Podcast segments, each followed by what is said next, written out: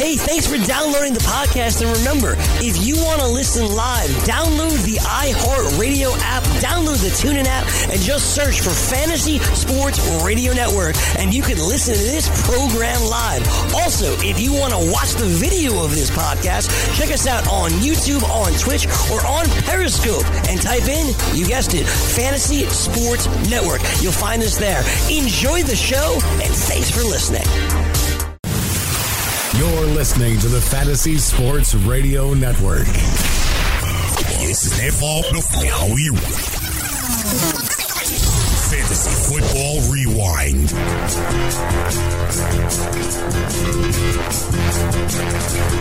Good evening. And good morning if you're listening on demand. Welcome to the Fantasy Football Rewind. I am Scott Engel, the managing director of RotoExperts.com. I am the king. I am fantasy. And my partner, as always, as we recap the week in fantasy football, he's happy because the Giants didn't lose on Sunday. It is Jim, the fantasy Taz Day. Jim, how are you? Hey, I'm doing great, Scott. Another crazy day of football today. We got lots to discuss. Lots to discuss, and uh, let's start with the injuries. Get right into it. Uh, Sony Michel got off to a really good start today. He he'd been listed as questionable for the last few weeks with a knee injury, but able to play through it. Ripped off an 18-yard run against the Bears to start the game. He said, "Oh, here we go with a no good Sony Michel day," and then uh, he suffered a knee injury in the second quarter against the Bears. Uh, he had to be helped off the field, and an MRI is going to be uh, coming on Monday. Uh, we, we we can't predict anything. I know I know with doom and gloom, the guy got helped off the field. He got put on the cart, but you know we saw already two twice this year where guys got put on the cart and then they came back they came back Aaron Rodgers Cooper Kupp I don't want to speculate on anything. It looks bad. He's got an MRI coming tomorrow. I'm not saying it can't be bad but I don't think we can assume anything 100% because you see stuff like this then a guy turns out to be okay. Maybe he'll miss two to or maybe he'll miss two to four weeks. We don't know anything from the fact is that you know maybe he'll miss one two weeks or that his season is over. You know, we we can't speculate, Jim. No, the only thing we know is he's going to get an MRI tomorrow, and that'll tell us a lot more than what we know now. Uh, I'm with you, but it really did, you know, kill a lot of fantasy owners today who were counting on, you know, what looked to be decent numbers for him. Yeah, well, more than decent numbers the way he was running, ripping off an 18 yard run to start. If he does miss a significant period of time, though, uh, you, you have to wonder what the Patriots are do going to do here. It's not like Kenjon Barner can step up and you know take his place. Uh, James White is not a guy that they want to carry the ball constantly either. Uh, you have to wonder what the Patriots are going to do, especially with the trade deadline coming up. Anything can happen. Yeah, absolutely. You know they got to be out there running those phones, trying to see what they could do. You know, there's also Mike Gillislee out there who at least has some history with the team, knows the offense a little bit, so he's an option. But I wouldn't be surprised if they're out there trying to look for somebody that they could trade for for at least the rest of the season, just in case. Also today, uh, LeSean McCoy is in the concussion protocol after uh, just two yards on one carry. And uh, Daily Roto really liked him today. He was uh, all over the lineup optimizer when I was checking out what the default lineups were going to be. Chris Ivory had a pretty good day in his stead. And, uh, you know, that, that was a killer for, for Daly and for just some people used him as an RB2. If uh, he, concussions, you know, they're different for everybody. you know, we, we've seen uh, the guys from the pack, the the uh, like Geronimo Allison, sit out a few weeks. We saw the guy, we saw one guy from the Rams come back from it right away. Uh, Brandin Cooks. We saw Cooper Kupp come back from it right away, but then he suffered another injury. So we're gonna have to play wait and see here. But uh, Chris Ivory is obviously to become a hot pickup uh, when he's out there on the free agent list this week. Yeah, absolutely. You got to expect that. Uh, you know, McCoy has definitely been having a lot of issues with injuries this year, and you know he's getting up there in age. And you know, Ivory's still a good runner, uh, but this, you know, this offense is still very rough uh, right now. So hard to count on him every week. But Ivory is still a good runner. If he's out there, it's going to be you know pick him up as as much as you can, as fast as you can. Albert Wilson suffering a leg injury, uh, but Kenny Stills stepped up and uh, was played pretty well for the Dolphins in a loss. Uh, Keke Coutee was uh, suffered a hamstring injury in the first half of Houston's win over Jacksonville, and those those things have a tendency to linger. Yeah, you, you hate to see that. The kid, you know, had a good start after just coming back from an injury a couple of weeks ago, and you just hate to see it happen to him again. Uh, but, you know, that's just this game we play. It's crazy. Bilal Powell uh, left the Jets game uh, against the Minnesota Vikings with a neck injury, and those, those Jets running backs are getting banged up. Yeah, they, they sure are. They're taking their uh, hits every week, and just you know, at least they keep getting back up to keep playing, but they keep taking some huge hits. Uh, it's hard to see if they're to, you know. I don't know. I think one or the other is going to definitely miss some time here just because of the shots they're taking. All right, uh, let's move on to some of the top performers of the week. And if we told you the top performer of the week was going to be Marlon Mack of the Indianapolis Colts, you would have said we're crazy. But then again, hey, look what happened with Brock Osweiler last week 19 carries, 126 yards, and a touchdown, two catches for 33 yards. Now we've seen two impressive performances from Marlon Mack in a row. Last week, the 12 carries for the 89 yards, and a lot of people were thinking that he was going to be part of a committee here, but uh, as he missed four of the first five games with the hamstring problems, but he's come back like gangbusters. Last year, he only rushed for 358 yards in 14 games and 3.8 yards per carry, and only three touchdowns. But this looks like a different Marlon Mack, and when you see this kind of play in back-to-back weeks I think you have to take it seriously. And they face the Indianapolis faces Oakland next week. Yeah, no doubt. I mean, uh, this, this week they were going up against Buffalo. Buffalo is number three overall defense on the season. They have only been allowing 92 rushing yards a game. Meanwhile, the Colts go up and put 220 yards on them on the ground. Nobody saw that coming. Mack definitely leading the charge right now, but this entire Colts offense uh, just ran right down Buffalo's throat, and Buffalo couldn't do anything about it. Yeah, Nyheim Hines wasn't really a factor, and I think a lot of people are going to be cutting him uh, this upcoming week after two quiet games. Well, I, you know, again, it really depends on what you're looking for, what you can get out there. Uh, if there's some, you know, some of these guys that are still out there, I think it's going to be hard. But you know, maybe for Chris Ivory, I think that's worth it if McCoy is looking to miss any time.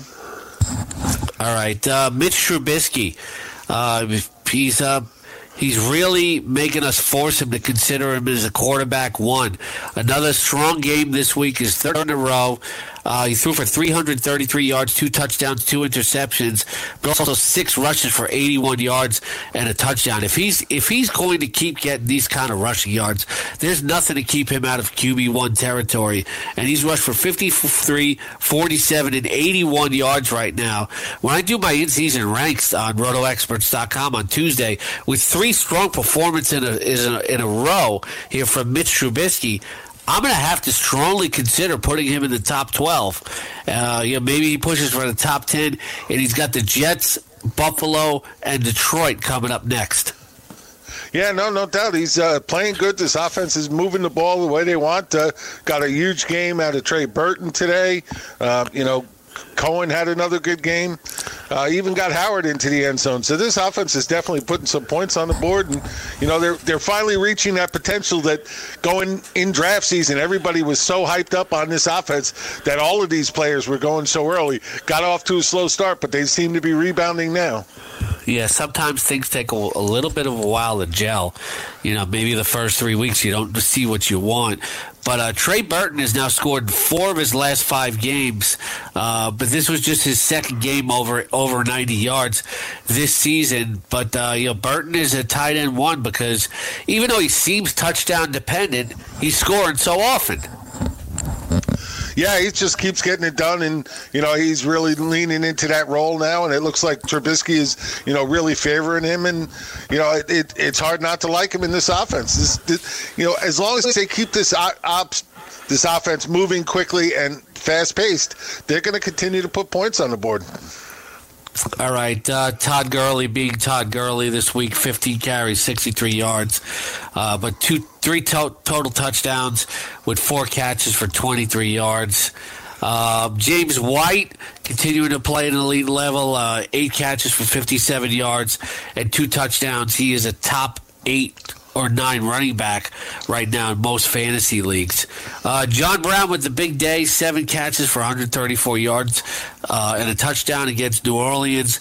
But I don't think this game was quite as high scoring as as, uh, as people expected. If you if you bet the over on this game, you lost as uh, as they combined for 47 points. Yeah, no, absolutely not. Uh, Buffalo, uh, Baltimore's defense definitely played well. Uh, you know, John Brown came very close to having that second touchdown. Actually, got caught at the one uh, on a breakaway play that looked like he was going to get in and score. Defense came up, made a great play, stopped him at the one. Uh, you know, for fantasy owners looking for that second touchdown. Sorry about that, but yeah, you know, hard to believe that. First of all, that New Orleans won this game, and the second thing is of course, Justin Tucker missing the game tying extra point, first extra point he's ever missed in his career. 223 extra points, only missing one. Happens to Did, cost. did them you see game. his reaction? Oh yeah, it was he. He, he couldn't. His eyes it. were He just couldn't popping believe it. Yeah, he was like, "Are you kidding me?" that was that. That was classic. We'll see that reaction on everything for the next few days easily. Yeah, yeah. Brown stepping forward. Uh, you know, had he had a great first half.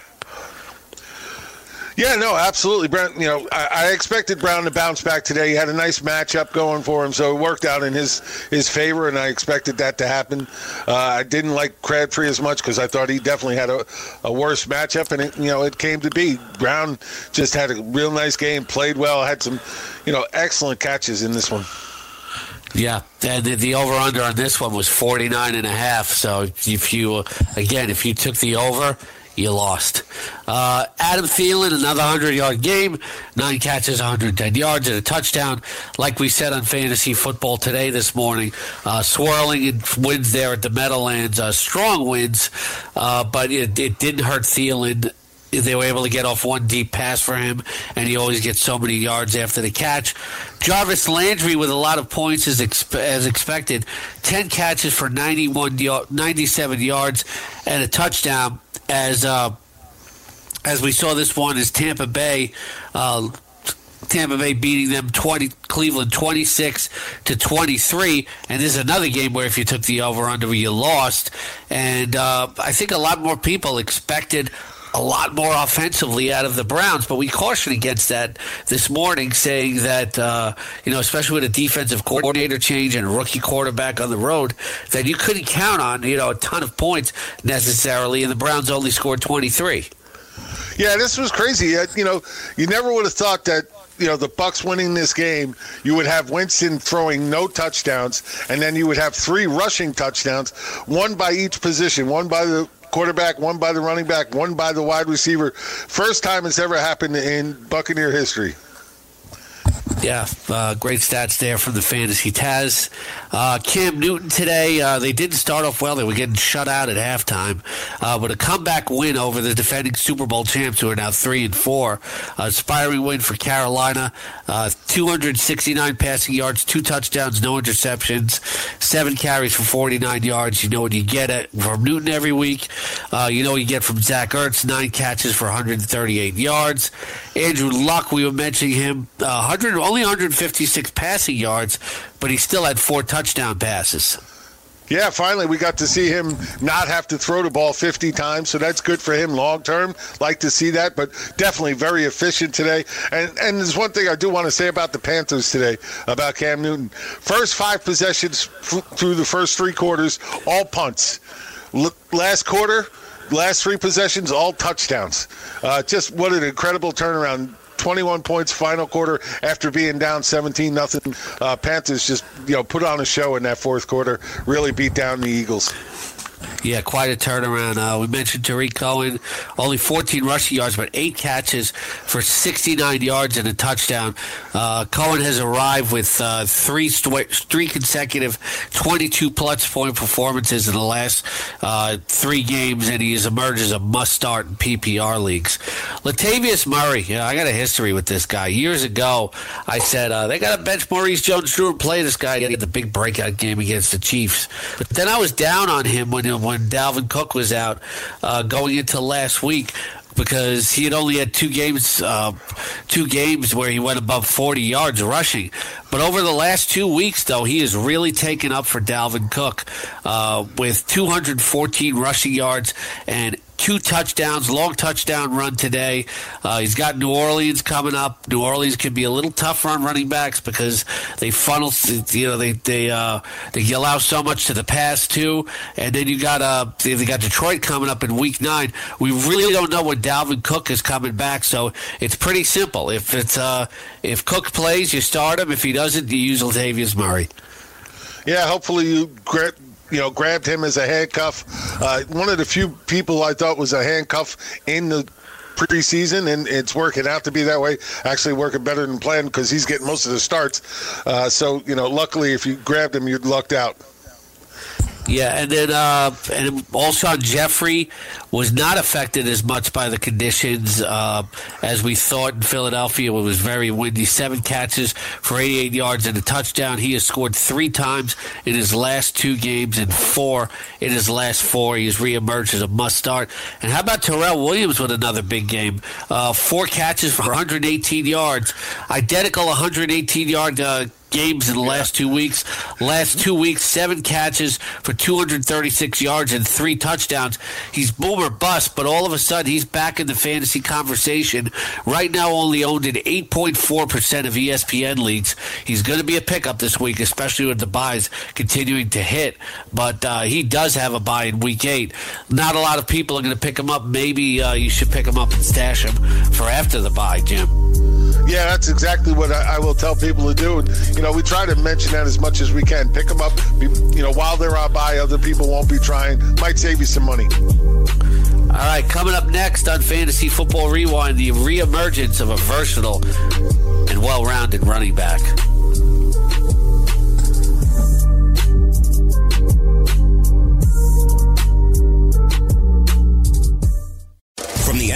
The NBA, DailyRoto.com is the place to win millions in daily fantasy. You can get the best DFS NFL coverage all season long for a price of $129.99 or dominate the entire daily fantasy sports realm with the Elite package at $59.99 per month. If you use the promo code FNTSY, you get 10% off your Daily Roto package. Go to DailyRoto.com, pick your NFL or Elite package, enter promo code FNTSY, and you'll be on your way to becoming the next Daily Roto millionaire.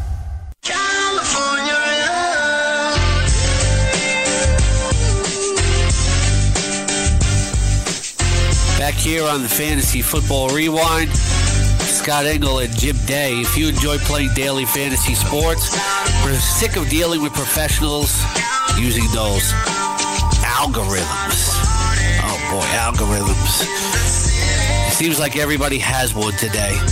Um, to select hundreds of lineups and entries, try the props builder tool at mybookie.ag. Forget having to create multiple lineups. Ditch the hassle of dealing with late scratches and avoid experts waiting 90% of the money. Invest in the players that you want without salary caps. And if you sign up for a new account using the promo code FNTSY, you can receive a 50% deposit bonus. No more dealing with the late lineup scratches. No experts to compete again. Just you and the prop that you choose. Go to mybookie.ag and enter promo code FNTSY upon sign up and uh, choose your matchups using the prop builder tool. That's mybookie.ag promo code FNTSY. Man, back to recap. just like a professional. A professional? Yeah. Is that a poor professional? yeah. It's a professional. A professional. Okay, Tom Brady today, 277 passing yards, three touchdowns, one interception. Uh, let's get on to the story though that we were talking about. Uh, you know, during the break, we, you know, we were telling uh, Mike Blewett this morning in one league where you get extra points for tight ends. Geoff Swaim or Dion Lewis. We told him Geoff Swaim. Uh, I said, don't listen to me. I'm not doing really well in that same league that you are. But uh, the best game, second best game of the season, the best game since week one from Dion Lewis, who's been mostly mediocre in between. He had 13 carries for 91 yards today and caught six passes for 94 yards. This is the Dion Lewis we expected, but we really didn't see him at all uh, from weeks two to six. They have a bye next week. Uh, then he's got Dallas and a revenge game against New England in week 10. How much hope does this regenerate for Dion Lewis? Well, it, hopefully it, it, gets him started again. Like you said, you were really being nice when you said you know mo- mostly mediocre because he was actually a lot less than that. Um, yeah, leading into this game. Uh, so hopefully it gets him started back again. Hopefully it gets this offense knowing you know that they have to get him involved to give themselves any kind of shot. You know, Derrick Henry scored, but you know he just doesn't bring much else to the table. You got to get Dion Lewis involved in the game if you want to move the football, especially with the receiving corps they have. It's you know not gang beaters, so you need to get that that running back who has all his talent. You need to get him involved. Gang beaters. I don't think I've heard that phrase before. New, yeah. new cliches being spouted by the fantasy Taz. Uh, Baker Mayfield. yeah, it's 215 passing yards, two interceptions, two touchdowns, no interceptions, four for 40, four cat, four rushes for 43 yards. Uh, yeah, Baker Mayfield didn't have quite the upside I think some expected, but I don't think you can certainly complain about the results. Yeah, no, he got you 20 fantasy points. Uh, you know, that's what you're looking for for starting quarterback. If people were out there streaming him this week, they got their values worth for him. Uh, looked a little rough to start, but he ended up pulling it together and, you know, getting himself in that category. You know, hitting that 20 point realm is, is what you're looking for if you're trying to stream. If you get a quarterback you're streaming and he's hitting you 20 points, then you're doing it well. George Kittle went over 80 yards for the third time in four games and scored his second touchdown in four games and a blowout loss. Uh, really, only guy that showed up for San Francisco. Five catches for 98 yards and a touchdown for George Kittle, who's uh, pushing that top five border on tight end. Yeah, he's uh, he's absolutely a must start every week right now. It, it, there's no doubt about it that him and Beathard have a real nice rapport together, and Beathard is just constantly looking for him, and he's getting open. He's making plays. Uh, you know, he's definitely looking like a top tight end. He's going to be in that discussion going into next season if he continues like this. Danny Amendola with six catches for 84 yards, and uh, last week eight catches for 59 yards. Uh, you know, he scored over 43 fantasy points in a PPR, uh, 30, 34 fantasy points in a PPR in the last two games. Should Danny Amendola be picked up uh, in fantasy leagues? Uh, right now, he's owned in 24.4% of leagues, and they have Houston, the Jets, and Green Bay coming up before a bye. Do you think Danny Amendola is going to be useful? Uh, he was very, very quiet for the first five games, but over the last two, he's he's sort of reawoken.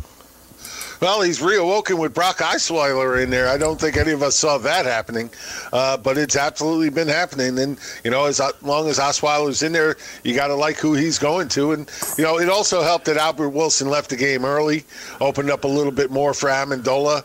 Um, you know, he's I, I, love Amendola as a player. He's just hard to count on because every time you try to go to count on him, he goes in there and gets hurt. Uh, he just plays yeah, the game like that's a what linebacker. you'll have to be aware of. Yeah, he, he, plays the game like a linebacker with, in a tiny body, and uh, it just you know he throws his body around too recklessly at times, and you know every time you go to count on him, he ends up missing a game and, and getting hurt on you. Yeah, he's uh he's not afraid to go over the middle, and he certainly plays bigger than he is. Oh yeah, no doubt. Unfortunately, his body. Those type of guys get tend to get hurt. Yeah. All right. Uh, moving on. Uh, Dak Prescott, 273 passing yards, one touchdown, no interception, six catches for 33 yards in a, what was nearly a clutch touchdown in a heartbreaking loss for the Cowboys and now fall over the 500 and are now 0 4 on the road. But uh, Prescott has rebounded the last two weeks. He's gone over 20 points. The Cowboys have a bye now and come back against Tennessee and Philadelphia and then Atlanta before meeting Washington again. Uh, do you think uh, Dak Prescott has reemerged as a as a QB two here? And in, in what tier of QB two is he? High end? Is he is he mid range? Well, you know, again, hitting that 20 points, I, I think he's a streamable quarterback with the right matchups. Uh, he did put the ball on the ground with two fumbles today, so if you play in a league that takes those points away, that kind of hurts a little bit. But uh, yeah, no, he's been playing better. He's made some really nice throws the last two weeks, something we just didn't see him making in, you know, early in the season. So he's definitely come on. Um, you know, there's finally starting to get Allen Hurns involved. Michael Gallup got involved in a big way today. You know, they got the weapons. They just got to figure out how to use them. Unfortunately, Ezekiel Elliott didn't do anything in this matchup. Yeah, we'll get to that in just a little while. Uh, 306 passing yards, two touchdowns, no interceptions for Philip Rivers. Jameis Winston, uh, 365 passing yards, but no touchdowns, two interceptions, and 10, cat, 10 carries for 55 yards and a touchdown, which was really nice. Uh, looking a little Cam Newton ish, but on the passing side, I think expected a little bit better. Uh, he was a popular daily play, I believe, and uh, you want a little more upside, but you can't complain. But, you know, Jameis Winston's just that type of guy where he can get no touchdown and two interceptions. Yeah, it worked out for fantasy owners at least for him, uh, you know, because of throwing so much. But yeah, 32 out of 52. You'd like to see that completion percentage a little higher, especially since he's not really throwing the ball down the field very far. So, you know, I'd like to see uh, see those numbers come up, but you can't complain. Again, he hit that 20 point mark, and that's what you're looking for. Kerryon Johnson with his breakout game, 19 carries for 158 yards, two catches for 20, 21 yards. I thought we would expect more of a receiving game from him with uh, Theo Riddick out, but there's nothing to complain about. Uh, you know, next week he faces Seattle. Uh, then he's got Minnesota and Chicago. Uh, it's not a very friendly schedule, but like, you certainly have to like what you see so far. You know, the guy is averaging over six yards a carry so far this year. Yeah, no, he's a great running back, and you know if they give him the chances, he'll put up some big games. But like you say, he does have some tough matchups coming ahead. We all expected him to get more involved in the passing game today with Theo Riddick out, and that just didn't really come to fruition. So it uh, it'll be interesting if that changes a little more going forward as well. But definitely love to see what he did on the ground today, and he just looked like a, an exciting runner uh, who had great eye vision down the field, always keeping his his eyes moving and trying to find those holes, and he just did a really good job of it today.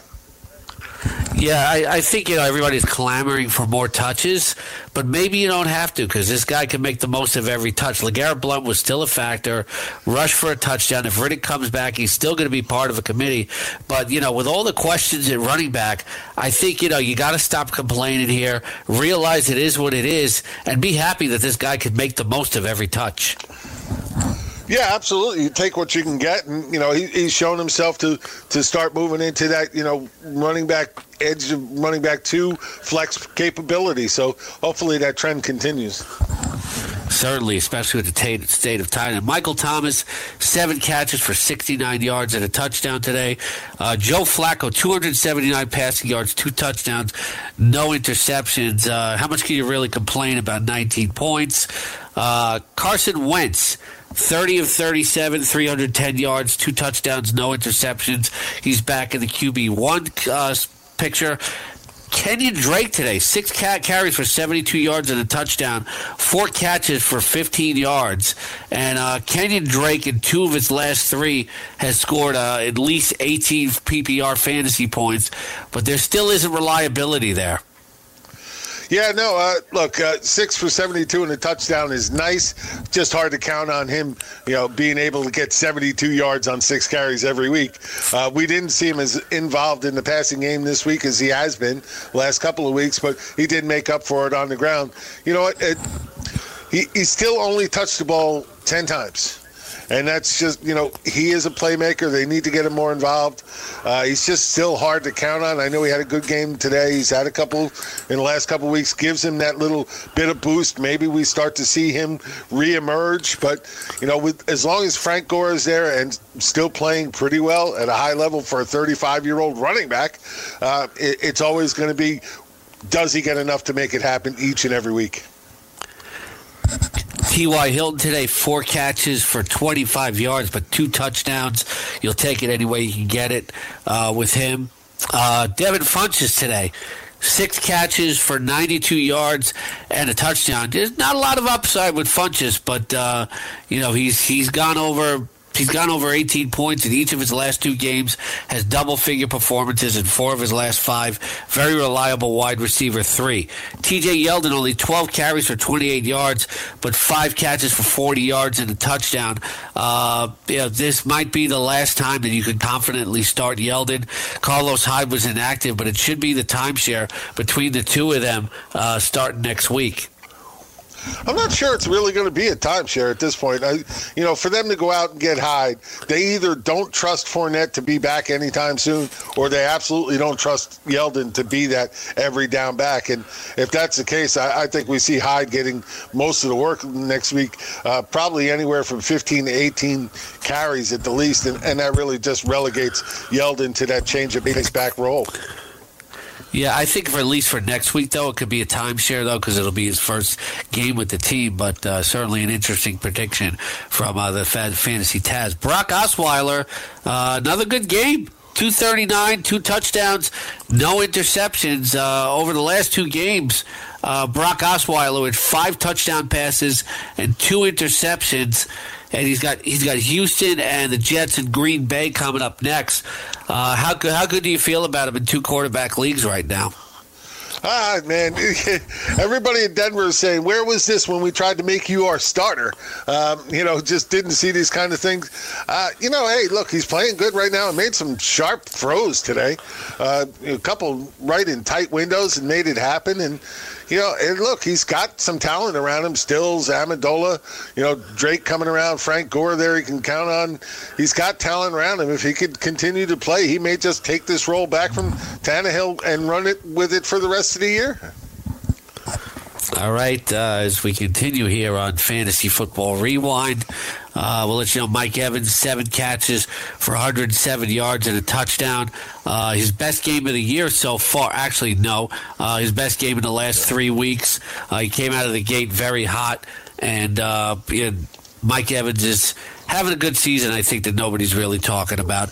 Matthew Stafford, 217 passing yards, two touchdowns, no interceptions. The upside really isn't there anymore, and nearly as much with this team running the ball uh, the way it is. He has one, one. Uh, he does have two 300 yard games, but he's only got uh, in his last his last four games, he's thrown for two touchdown passes, but he hasn't gone above. There's a nice floor there, but I don't know how much of a ceiling, but really nothing to complain about. Yeah, no, you know, with Stafford, it's always been fantasy owners could count on the volume because you just knew he was going to throw a lot. They just couldn't ever seem to establish a running game. So that always helped fantasy owners. And, you know, with on Johnson coming on, with LeGarrette Blunt still doing what he does, you know, it absolutely taking the ball out of Stafford's hands, and that's really relegating him to that you know quarterback two tier. And right now, he's solidly right in the middle of that quarterback tier because he's just not throwing the ball enough. Twenty-two attempts just isn't Stafford like, and not what we expect from him. Kirk Cousins today, 25 of 40, 241 passing yards, two touchdowns, no interceptions. With the weather there, I think you had to temper expectations a little bit. Uh, Brandin Cooks, four catches for 64 yards and a touchdown. And then uh, then you have then you have Tajae Sharpe. And uh, Tajae Sharpe with seven catches for 101 yards, a career game for Tajae Sharpe. But uh, you know, nobody really saw this coming, and I don't think there's any reason to count on this. Should we even spend a waiver add on him? Uh, you know, some people will. Uh, so you know, you you got to temper those expectations. Though everybody jumps on somebody who has that big game, hoping that it continues. Uh, again, it, it's hard to count on any of these guys in this Tennessee offense because we've just seen it go uh, in in every different direction each and every week. We just don't know what to expect from them. All right, and then uh, then Michael Gallup today, three catches for 81 yards and a touchdown. Uh, his best performance as a rookie so far. Uh, but Dallas still scored uh, 17 points here, you know, after scoring 40 at home. The passing game does look a little bit better, but I feel like Gallup's just going to be too boomer bust. Uh, would you even spend a waiver pickup on him? Um, I, I, think I would. Look, it, it's more because of just the people around him. Uh, you can't really count on Cole Beasley from week to week. Uh, every time he has a big week like he did last week, he disappears for a few weeks, and that's what you know you can expect from him. He's not going to be an every down, every week guy. Hurns hasn't really established himself as the number one. Gallup has every chance to, to really come out and start making plays for this offense. I still like to see him get more targets, but he's doing pretty well with what he's getting, uh, especially today. Five targets, catching three, and, and scoring. Hope that trend continues. They need somebody Talk about be consistent. Let's put it that way. Yeah, this might be Cole Beasley. We don't know how much of a ceiling there is. So, uh, Lamar Miller today with the shocker of the week, 22 carries for 100 yards and a touchdown is. uh, you know the Jacksonville defense once again proving it's anything but shutdown. Uh, in the last two games, Jacksonville has been outscored 60 to 14. Uh, you know, this, this was a shocking performance as any. Not because they were playing Jacksonville, just because Lamar Miller doesn't do this anymore. Uh, if you could trade Lamar Miller after this and uh, this team that's desperate for running back, I definitely run out and do it this week. Oh, absolutely, in a heartbeat. Uh, take whatever you can get for them and run away. Hey, look, the, the Jags, you know, they in their previous 20 games, they allowed just 6.2 points per game in the first half. Today, they've over the last three, they've allowed 19 points per half. All right. More coming up on Fantasy Football Rewind with Scott Jim.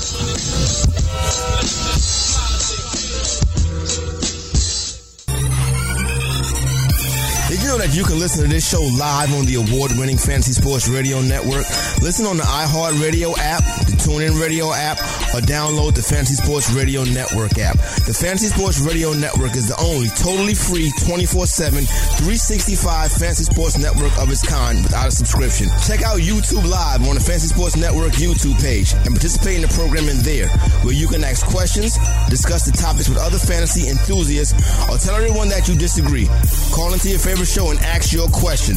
The number is 844-84-FNTSY. That's 844-843-6879. The Fantasy Sports Radio Network, your free fantasy source 24 hours a day.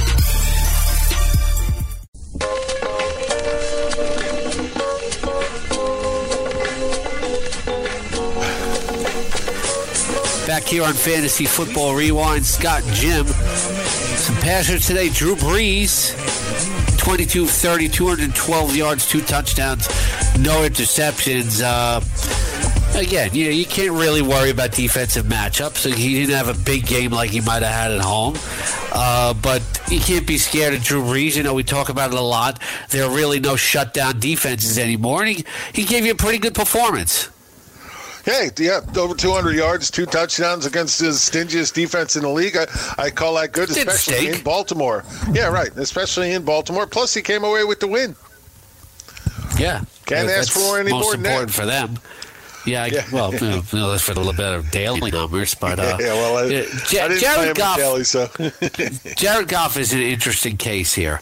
Uh, 202 passing yards, two touchdowns, no interceptions. Yeah, but the Rams scored 39 points, right? he had a five touchdown game in week four, but he only has three touchdown passes total since then.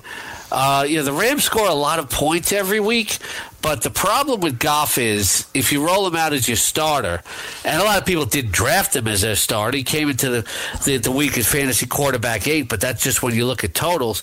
Especially recently, this team, eh, the, the running back, and we can, we can only say this from a fantasy perspective, from an NFL perspective, they don't care about this, but Todd Gurley scores, scores so often, it hurts the touchdown output of Jared Goff.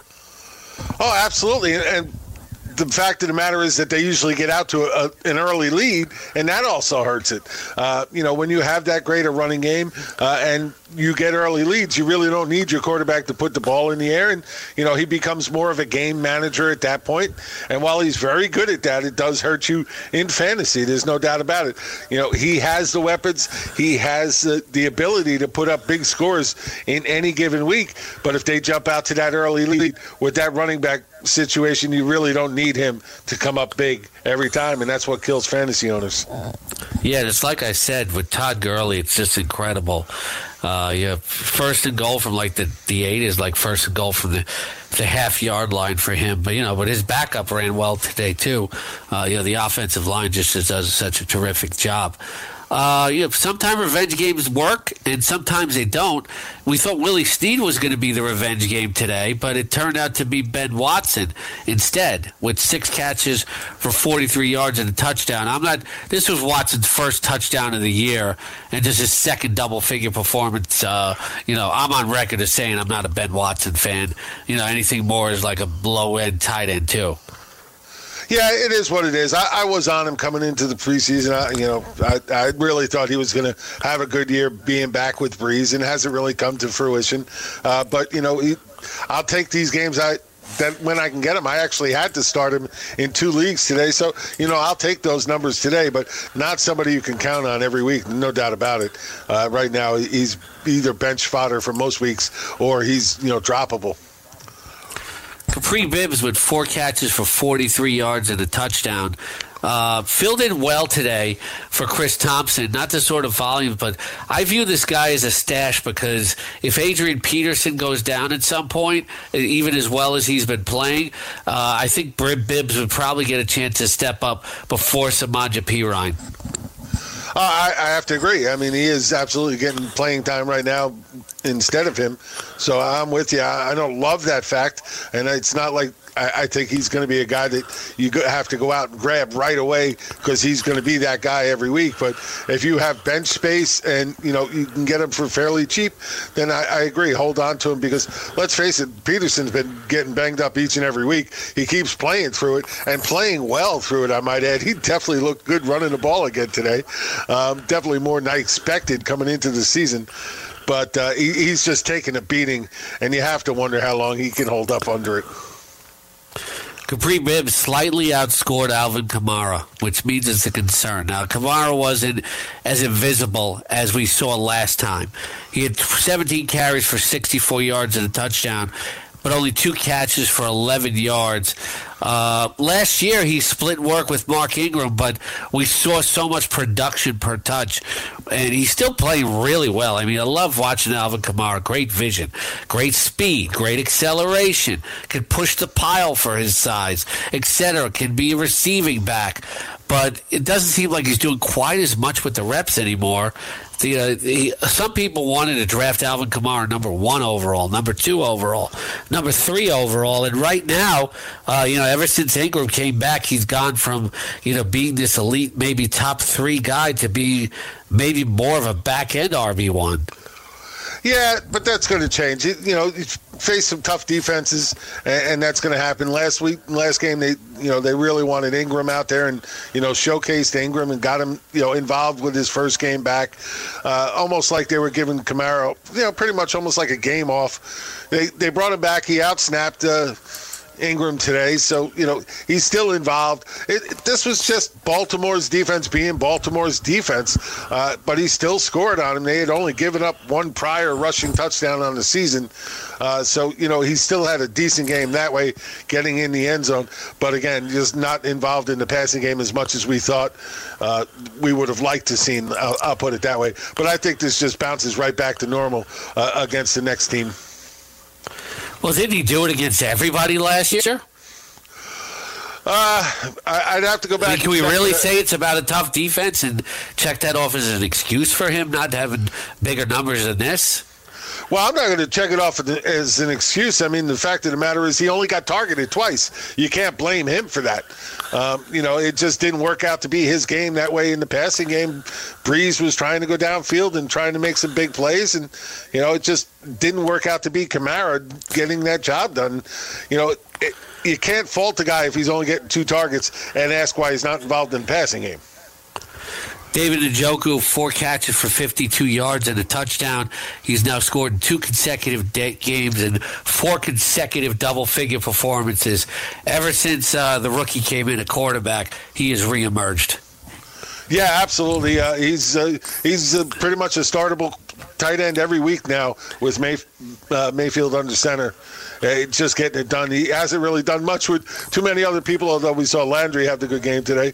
But he's definitely been in on Njoku every week. So uh, solid starter moving forward every game. Donte Moncrief, seven catches for 75 yards. Uh, he's had three double figure performances in his last four games. Is he the wide receiver to own in Jacksonville? Nah, there is no the wide receiver to own. We, you know, like you said, three out of the last four, but the, the fourth was a zip. Uh, he didn't do anything. Uh, it's just yep. whoever's there. And plus, we saw Bortles get benched today for Cody yep. Kessler, so we have no idea what's happening in that quarterback situation going forward. And it's going to be hard to trust any of these guys until there's some kind of clarification. Yeah, Kessler played well, but a lot of times we see backup quarterbacks come in and play well because the other team really didn't prepare for them. Oh, absolutely. catch him totally off guard. Nobody really expected that to happen, but Bortles just wasn't moving the offense at all, and the team just decided they had to take a chance. Now, I'm pretty sure they'll come back and say Bortles is their starter next game, but you know, you just never know. All right, uh, Julian Edelman, five catches for 36 yards and a touchdown. He has scored in both games since he's returned, even though the receiving numbers haven't been great. Uh, I think they're still to come. Uh, you should start him every week. Derrick Henry, uh, 12 carries for 33 yards and two catches for 32 yards, and he scored a touchdown. Uh, a lot of people have cut Derrick Henry but uh, ten, cutting 10.4% of leagues this past week, only owning 60 and a half. Do you leave him on the free agent list? They they have a bye coming up. Uh, a lot of people will leave him on the free agent list, but uh, can you get Derrick Henry back on your roster? Uh, man, uh, you know, not after one week. I'm not ready to buy. He, you know, he, he hadn't done it previously. And hadn't done anything previously. This offense is still very stagnant for the most part. You can't really trust him at all. Uh, you know, uh, based on one week, I'm not saying grab him back yet. No, not going to happen. Chris Herndon with four catches for 42 yards and a touchdown. He has uh, he has 100 receiving yards in his last two games and has scored in each. I think you know with the state of tight end, especially tight end two, uh, you got to give Herndon maybe a look and pick him up. He's only owned in zero point six percent of leagues. Yeah, absolutely. Uh, came out of nowhere last two weeks and, and, got involved, and you know Darnold seems to start liking to throw to him. He had seven targets today. You, you got to love that kind of you know production out of a, a, tight end that nobody was rostering, nobody ever thought to even draft. So you know, with the, in the last two weeks, he's become a tight end. You know, that's going to get you points. So you got to look at him. You got to try and think, and I think he definitely gets put on that streaming tight end option list every week now. Josh Gordon with uh, with a 100 yard game today. Pretty much uh, what we were looking for, especially if you used him in daily. DeAndre Hopkins, three catches for 50 yards and a touchdown. Uh, DeAndre Hopkins just keeps cruising along. Uh, he has scored in three of his last four games and four of his last six. He has not had any less than 14 points in a game, PPR dating back to week three. One of the best. Uh, Christian McCaffrey with another so-so performance, seven carries for 29 yards, six for 51 receiving though. But look, the last two weeks haven't been spectacular. But if you're going to get 13 or 14 points as a floor, how much are you really going to? How much should you really complain? Absolutely. And Philadelphia's defense was playing him tight today. They were all over him uh, quite often. Every time he went out on a, a, pass route, they were on top of him. So he just didn't have, you know, uh, as much open area as we normally see. But uh, yeah, like you said, this is his floor, and I'll take that floor any day. All right, Nick Chubb getting that start. He was stuck on 34 yards for a long time, and people started complaining on social media. And he's going to tell him, look, the game is four quarters. Just stop it, okay? uh, he ended up with 80 yards and a touchdown. Uh, I think we expect a little bit more upside, but he can't complain about 14 points in his first start. He does have Pittsburgh coming up next, but then he's got Kansas City and Arizona. Hey, well, you called it this morning. The Tampa Bay making the change. They, this defense came out to play early in the game. Uh, you know, first couple of quarters. I mean, they were playing tough, and this uh, this offense, Cleveland offense, couldn't get anything going.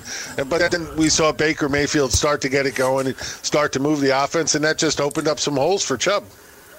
16 carries for 81 yards uh, for Chris Ivory today and uh, he's only owned in nine percent of leagues, which shows that people don't uh, handcuff enough. When sometimes we know the clue the clear handcuff is. So now, if you're going to lose to Sean McCoy, you might have to race to the free agent list. You, you got to keep your handcuffs in a lot of uh, over stashes or you know other guys when you can, and when you you know who the clear handcuff is. Yeah, right. Uh, but you know, you got to temper expectations too. Uh, luckily, that you know you get a a running back here who's a, a, handcuff who's had you know starting experience in this league and done well. Uh, so you know he, he can definitely run the ball. He, he's tough as nails when it comes to that. So he's he's definitely one of those guys. You know with McCoy, especially in preseason when you had all the you know the negative stuff going on with him and his girlfriend, the league possibly suspending him. You know if you were drafting McCoy, you should have been picking up uh, Chris Ivory at the same time. Definitely, Robert Woods uh, today. six six catches for 78 yards. Seems like a little low for him, but I'll take 13 and a half points as a floor. Uh, Will Fuller today. Uh, six catches for 68 yards. Been dealing with the hamstring injury, etc. You were you encouraged by Will Fuller today? Yeah, it's good to see him get back in there. Seven targets, uh, actually eight targets. I'm sorry, uh, catching six of them. You know, didn't get in the end zone, but you know you can't expect that every week. But I, I did like to see him get back involved in the passing game uh, in this one, especially when Keke Coutee went down. They needed him to be back. Sometimes even the most seasoned fantasy analyst is guilty of complaining too early. Uh, when Tyrell Williams called a 75 yard reception early this morning, Jim said, What the hell? They're not throwing to Mike Williams. I said, Jim, will you stop it? I said, uh, It's just the first quarter. Mike Williams ended up with just one catch, but it was a 55 yard touchdown. If you used him on a bye week, it worked out fine. But, uh, you know, this, this is certainly a guy that you can't trust who really hasn't given us enough after the first three weeks. The only positive was out of this is that he did get targeted twice in the end zone. Uh, wasn't able to pull them down some pretty two pretty good defensive plays, but he was targeted in the end zone. You know, positive sign. You want to see that because eventually, you know, some of those are going to stick. So, uh, you know, I hated that it was only one catch that he had, but like you said, the 55 yards and a touchdown gets you into double digits. And you know, in the leagues where you had to start him, you, you definitely got your worth out of him for today. Cole Beasley over his last two games after seven for 56 today has uh, 16 catches for 157 yards, and he's still only owned in 22.7% of leagues. Uh, you believer in Cole Beasley now as uh, wide receiver four? Uh, wide receiver four, yeah, maybe. Uh, look, this is only the second time in his entire career where he's had back to back 10 plus point games in fantasy. So, you know, I'm not really all there yet, but look, he, he seems to be the safest bet on Dallas right now for, for Dak, and Dak is, you know, going to him. Uh, nine targets again. You can't complain about that. That's the kind of game we're looking for for him. But uh, just not a guy you can count on every week. As we get deeper into bye weeks, though, he makes an intriguing, you know, wide receiver three flex play, especially when we get to the weeks where we're missing six teams. Allen Hurns with his best game as a Cowboy, five catches for 74 yards. Was this a complete mirage? Man, I liked Hurns. I liked him when he was back with Jacksonville. You know, he seemed to be that touchdown magnet, big play guy for them back then. We just haven't seen him getting on track with Dak yet. Yet, so hopefully this is him turning that corner. I'd love to see him, you know, get back there and be that guy that they can count on and go to. Uh, he's got that kind of talent. He can score for you. They're just not he's not there with Dak yet, but this is definitely an encouraging sign. I'll put it that way. Chris Hogan with six catches for 63 yards. Over the last two games, uh, he, is, he has eight, 10 catches for 131 yards, two consecutive double figure performances. Uh, owned in 46.9% of leagues. Uh, should you take a flyer on Chris Hogan, who's maybe reemerging here a little bit, and we don't know what's going to happen with Gronk's back next week? Well, that's it. That the back is definitely the issue here. I, I still think it's going to be more Gordon than than uh, than Hogan, but you know he's getting it done the last couple of weeks. The problem with Hogan is every time you really start to buy into him, all of a sudden he disappears, and you get nothing out of him uh, on any given week, and that's always been his issue. All right, coming up next, uh, it's a situation we have to tackle again with a certain premier wide receiver who is uh, who is uh, number one drafted as a number one, but he's certainly not playing like it. Uh, maybe people don't give enough enough uh, attention to the fact that he's been a disappointment. That's uh, that's going to come up next on Fantasy Football Rewind. You're listening to Scott Engel and Jim Day. Catch me 7 a.m. Eastern every every morning, and always on demand in the Roto Experts in the morning. And you can always hear Jim Day, of course, on the Fantasy Football Frenzy uh, with himself and uh, Chris Ventra and some other dude uh, every uh, weekday at 1 p.m. Eastern. We'll be back with more wide receiver talk. Hey, thanks for downloading the podcast. And remember, if you want to listen live, download the iHeartRadio app, download the TuneIn app, and just search for Fantasy Sports Radio Network. And you can listen to this program live. Also, if you want to watch the video of this podcast, check us out on YouTube, on Twitch, or on Periscope and type in, you guessed it, Fantasy Sports Network. You'll find us there. Enjoy the show, and thanks for listening. You're listening to the Fantasy Sports Radio Network. It's never the we Fantasy Football Rewind.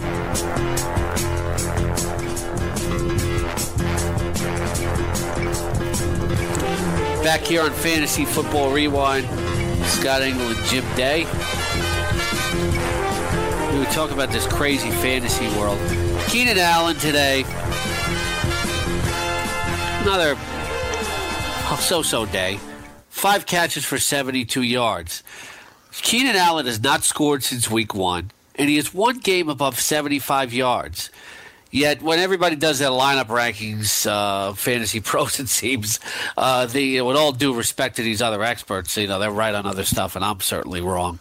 But uh, it doesn't seem like it's getting enough notice that Keenan Allen is certainly not performing like a wide receiver one. He's more like a wide receiver, th- like a high end wide receiver three.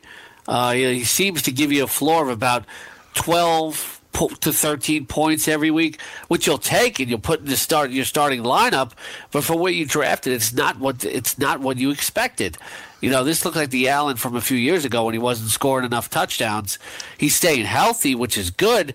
But Keenan Allen, you, we can no longer consider him a wide receiver of one. I think you still have to lock him in your lineup every week because you know there's a decent floor there, but there's there's no upside anymore. It seems.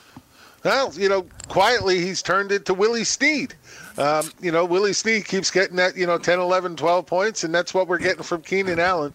Definitely not what you expected with the draft capital you invested in him. The return on investment, as uh, Gabe likes to say, is definitely not there with him so far in the season. Now, five targets today. That's just not what you expected from him. Working out of that slot, he, he was usually always good for eight or nine targets on the low side in any given game, and it's just not there. I mean, Philip Rivers is having a great season, but he just seems to be scattering the ball around a lot more than in past when he was really, you know, keying in on uh, on Allen. Yeah, uh, Allen's just the upside's not there any, anymore. Like like I've been saying. Uh, Raheem Mostert today uh, was still involved in the offense. His seven carries for 59 yards, four for 19. You know, maybe somebody could uh, use in a bye week. Uh, I guess they were lying about saying, you know, not keeping him involved. Well, it really Although came Matt, down Matt to Breida did go out too. Yeah, right. That that's what I was gonna say. Breida got hurt again. Uh, you know, he, he's managed to keep playing all these weeks. You know, keep getting injured, keep playing, but it, it looked bad today. We'll have to see what they say tomorrow. Uh, if you know Breida is going to miss any time, then Mostert may very well become a thing. It could be, could be. So uh, hopefully you're still rostering. I know some people really went overboard spending for him this week. Uh, 12 carries for 39 yards and a touchdown for Jordan Howard but uh, it certainly wasn't an inspiring performance. Uh, Jordan Howard, if you drafted him in like the third round, maybe even the fourth, he hasn't lived up to that at all, and he shows no signs of uh, you know improving yardage wise anytime soon. Uh, yeah, it, he's a guy you can't really trust at this point, uh, and unless you're in desperate need, you can't really start him either. No, it's, a strictly bye week play, and you hope hope he gets a touchdown. Austin Ekeler filling in for the injured Melvin Gordon today. 42 rushing yards, five catches for 26 yards. Ekeler's a guy who's you know uh, really doesn't have much of a floor, but always has a ceiling as a complimentary guy. If Gordon misses more time, I can't imagine that uh, you know this guy's going to be consistently productive. He's just not built for a heavy workload. No, he's not. You, you, you still want to be see him involved in the passing game because that's where he's going to get you the points. Uh, you know, you like to see him catch five passes. I would have liked to see more than 26 yards out of it, but you know, still gets you there. Combo gets you over, you know, into that double digits. Not not a bad thing for a backup running back, but he, like you said, he's not built for that every down role. Adrian Peterson with 99 rushing yards.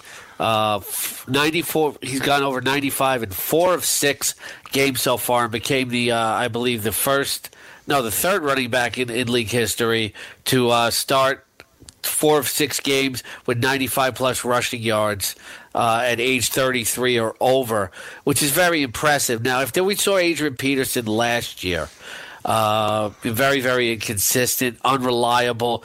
I think we, we all believed it was a mirage, but Adrian Peterson loves to prove the naysayers wrong, whether they're fantasy or regular NFL analysts. Uh, we all remember when when he uh, came back from the shredded knee and rushed for 2,000 yards. That's the best example.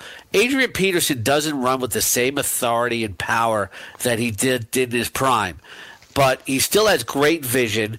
He makes people miss, and he's still got great football instincts.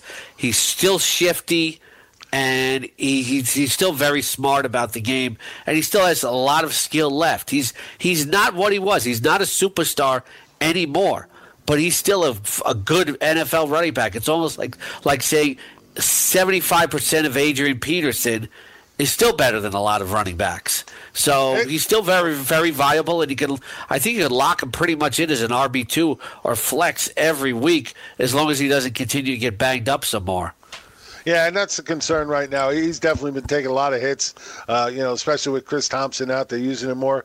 But look, right now through through the season, he's got uh, 101 rushes for 438 yards and three touchdowns through six games. Nice numbers. He's right now on a pace for 268 carries, 1,168 yards, and eight touchdowns.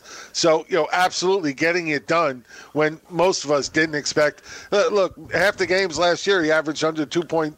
Uh, yards a carry, 2.0 yards per carry. So we didn't really expect him to do much coming into Washington, but he's proven us all wrong, like you said. Yeah, wasn't this guy picked up on waivers in a lot of leagues, eh, like post draft? Oh yeah, absolutely. Well, he, he, yeah, he wasn't he wasn't on a team at that point, so we didn't really expect him to do much. It wasn't until depending on when he drafted. Yeah. Yeah. Right. Right. So it, you know, it's uh, we we just none of us really thought he was going to do much. We, a lot of us, uh, myself included, thought he was brought in more just to sell jerseys for the team. But he's uh, once again, like you said, he's one of those guys that like that likes to prove people wrong, and once again, he's doing it. OJ Howard with five catches for 67 yards and uh, I said Howard was the one guy that you really had to pick up uh, this past week if you needed tight end help. And uh, OJ Howard has uh, in the last two games he has nine catches for 157 yards. And uh, you know, this is a guy that you can pretty much lock in every week. He's had double figures in four of his last five outings. Yeah, he's absolutely uh, playing. he's basically at this point showing that you know Brate was a nice play and everybody thought he would make that you know transition again with Winston there, but you know Howard has just taken over and it's his job and he's playing very well at this point.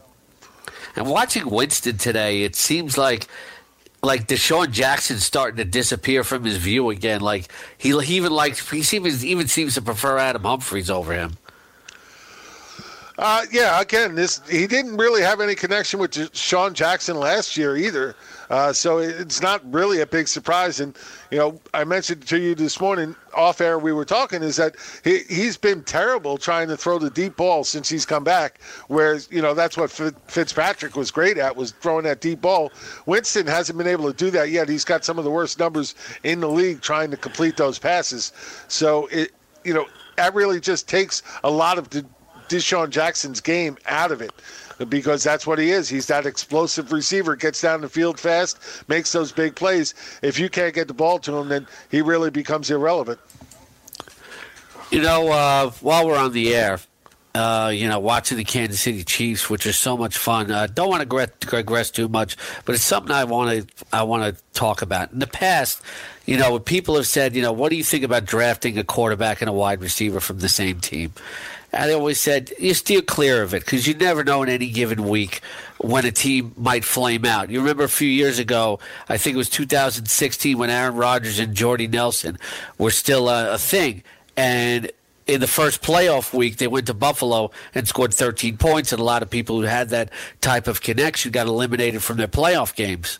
Uh, I always said, you know, it's not good to invest too much on one team, and but with the way that the NFL is this year, though, uh, especially if you're talking Kansas City or the Rams you know, I've, I've kind of changed my mind because the league has changed where, you know, again, there were no shutdown defenses.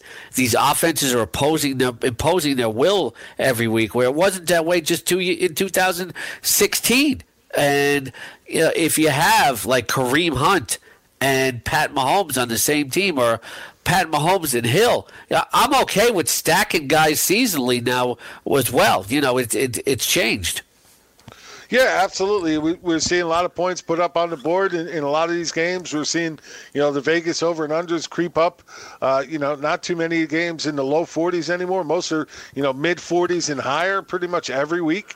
Uh, you know, these, it's becoming that offensive game that you, you've been talking about a lot. That you can't count on any defense to stop an offense uh, at this point. Even the best ones can get beat. Yep. Uh, Michael Crabtree, five catches for 66 yards today.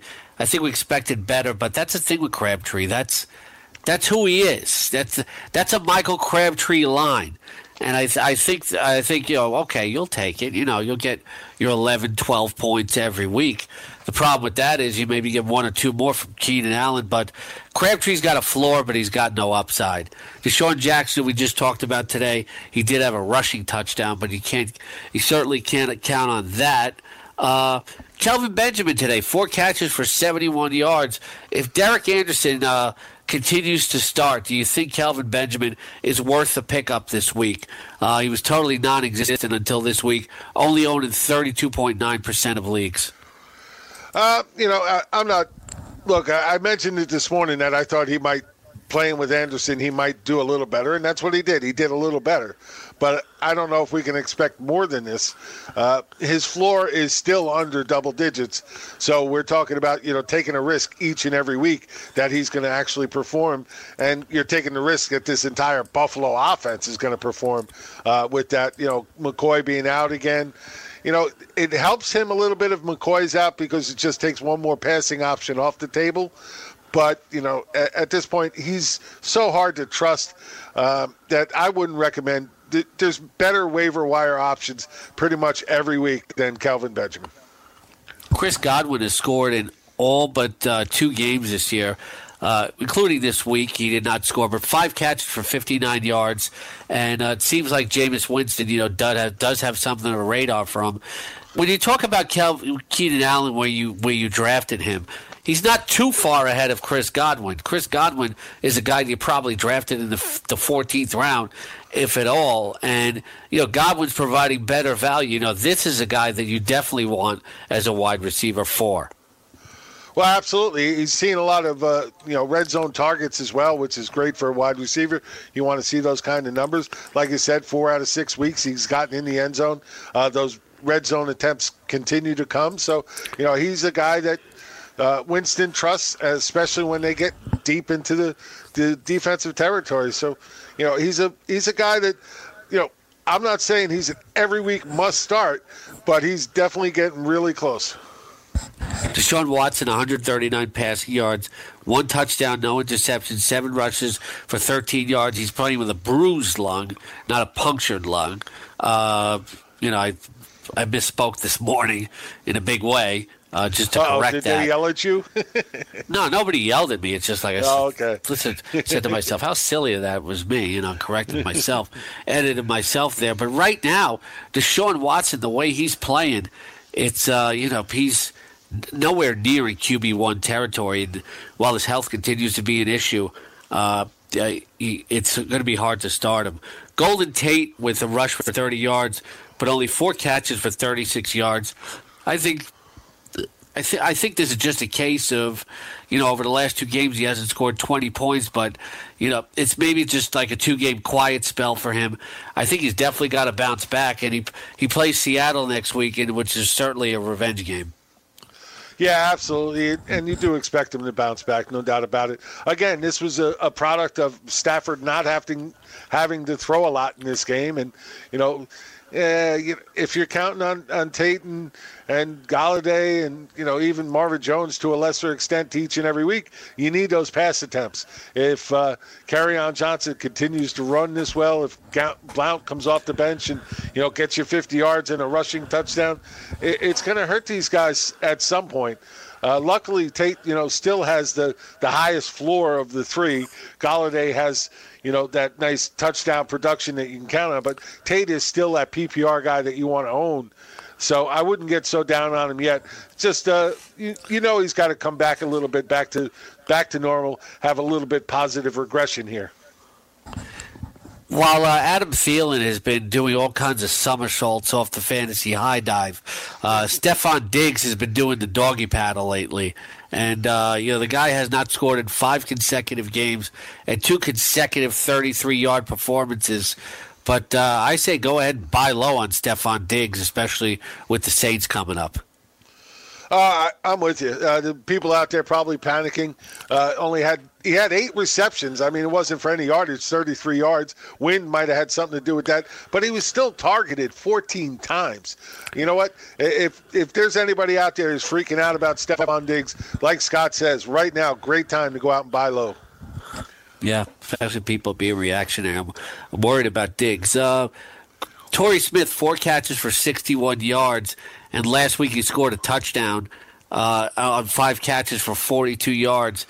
If you especially play in a deeper league, uh, Torrey Smith's only uh, only owned in 0.5 percent of leagues, but he does have Baltimore coming up next week. Well, that that is a revenge game for him, but uh, I don't know much you count on Torrey Smith. But after that, he's got Tampa Bay. Uh, any consideration of picking up Torrey Smith off of waivers?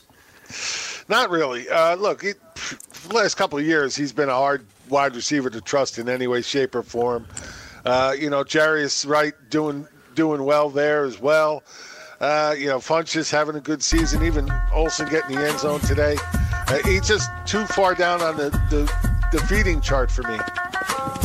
All right, making me hungry. All right, coming up next, we'll talk about more fantasy football, week seven.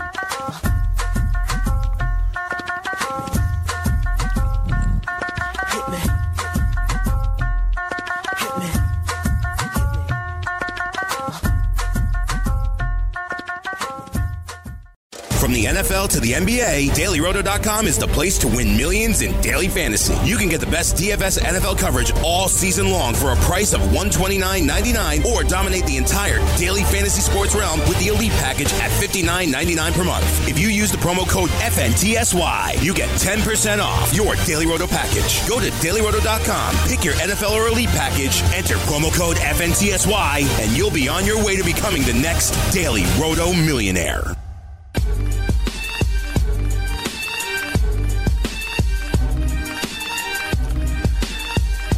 All right, back here on the Fantasy Football Rewind, the King and Fantasy Taz. DailyRoto.com is trying to make fantasy great again. We've told you how the, the site has produced seven separate FanDuel and DraftKings Millionaire Tournament winners and millions more in smaller prizes for countless subscribers. This past Sunday, for example, using the Daily Roto NFL lineup optimizer, Colin Drew cash for nearly $72,200 on DraftKings. Head on over to dailyroto.com and to promo code FNTSY for a special discount and take part in the daily fantasy winning. You're going to win so much, you're going to get sick of winning. And if the sports wagering you're into, click on the new sports betting tab where you'll be able to use the same tools that produce all those daily fantasy winnings. DailyRoto.com is making fantasy great again. That's DailyRoto.com, the industry website where millionaires are made and thousands are too. And and dailyroto.com is the industry website where millionaires are made, literally. All right, moving on here so to some other notable performances uh, from this past week. Uh, we take a look at uh, Greg Olsen, who got in the end zone today, uh, but only had two catches for five yards. Yeah, yeah. It, uh, it's going to be that type of season for Greg Olsen. Going to be hard to count on each and every week. Uh, I, I, think it's just the end. He should have taken the, taken the year and gone into broadcasting. Kevin White had two catches for 64 yards. Not he's on the radar, but, but one of those was a hail mary at the end of the game, and uh, very very exciting. Nelson Agholor only six catches. He had six catches, but only for 20 yards. Seems like Agholor has always had these weird receiving lines. Like he's he's had it before this season, where like uh, eight catches for 33 yards in the opener. Uh, he only has two double figure performances. Would you cut Nelson Agholor right now? Yeah, yeah, I was saying, uh, you know, a week ago, even two weeks ago, I think I was saying that he was cuttable. It's just he, he's just fallen off the radar with uh, Jeffery back. Yeah, he, he certainly got, has. He got outplayed by Dallas Goedert today. Chester Roger, four catches for 40 yards. He played pretty well when T.Y. Hilton was out. I don't think I can cut him just yet, though, because there's going to be more games where Luck is airing it out more than he did today. I think Chester Rogers is still going to be a factor. Yeah, I, I think he is. Uh, as long as Ryan Grant is out. If Ryan Grant comes back, then Rogers goes back to that number three role, puts him a little too far down the pecking order for me. Really disappointing day for Alex Collins. Only 11 carries for 38 yards. Look, the Saints haven't allowed a, a lot of passing rushing yards. That's because they're so good against the pass too. But they they've always defended the run pretty well too. You got to give them credit. They've actually defended it well. But we thought he was going to finish off some scoring drives today uh, with a touchdown or two. I thought he was a great start. Just didn't work out for Alex Collins. It's he, he's very touchdown dependent. Oh, absolutely is. He doesn't really do much in the passing game, although he did, you know, have three receptions today, but only for ten yards. So basically, three short handoffs. Um, yeah, and if he doesn't get in the end zone, this is what you're going to see. You're going to see seven, eight points out of him without that score on the on on the book. Kenny Stills uh, today did catch a touchdown pass, but it was only catch for five yards. Uh, not really a guy that you could trust at all. Robby Anderson only three catches for 44 yards. He's really not rosterable.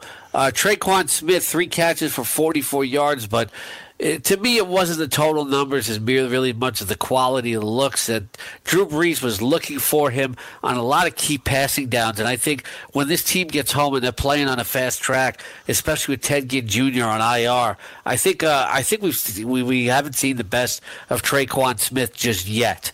Uh, last week, like over th- 100 yards, but just on three catches. I th- I think Tre'Quan Smith's going to going to turn out to be more reliable, is going to have some upside, and uh, I really like him as a pickup this upcoming week. Uh, good looking rookie wide receiver, only owned in 8.7% of leagues.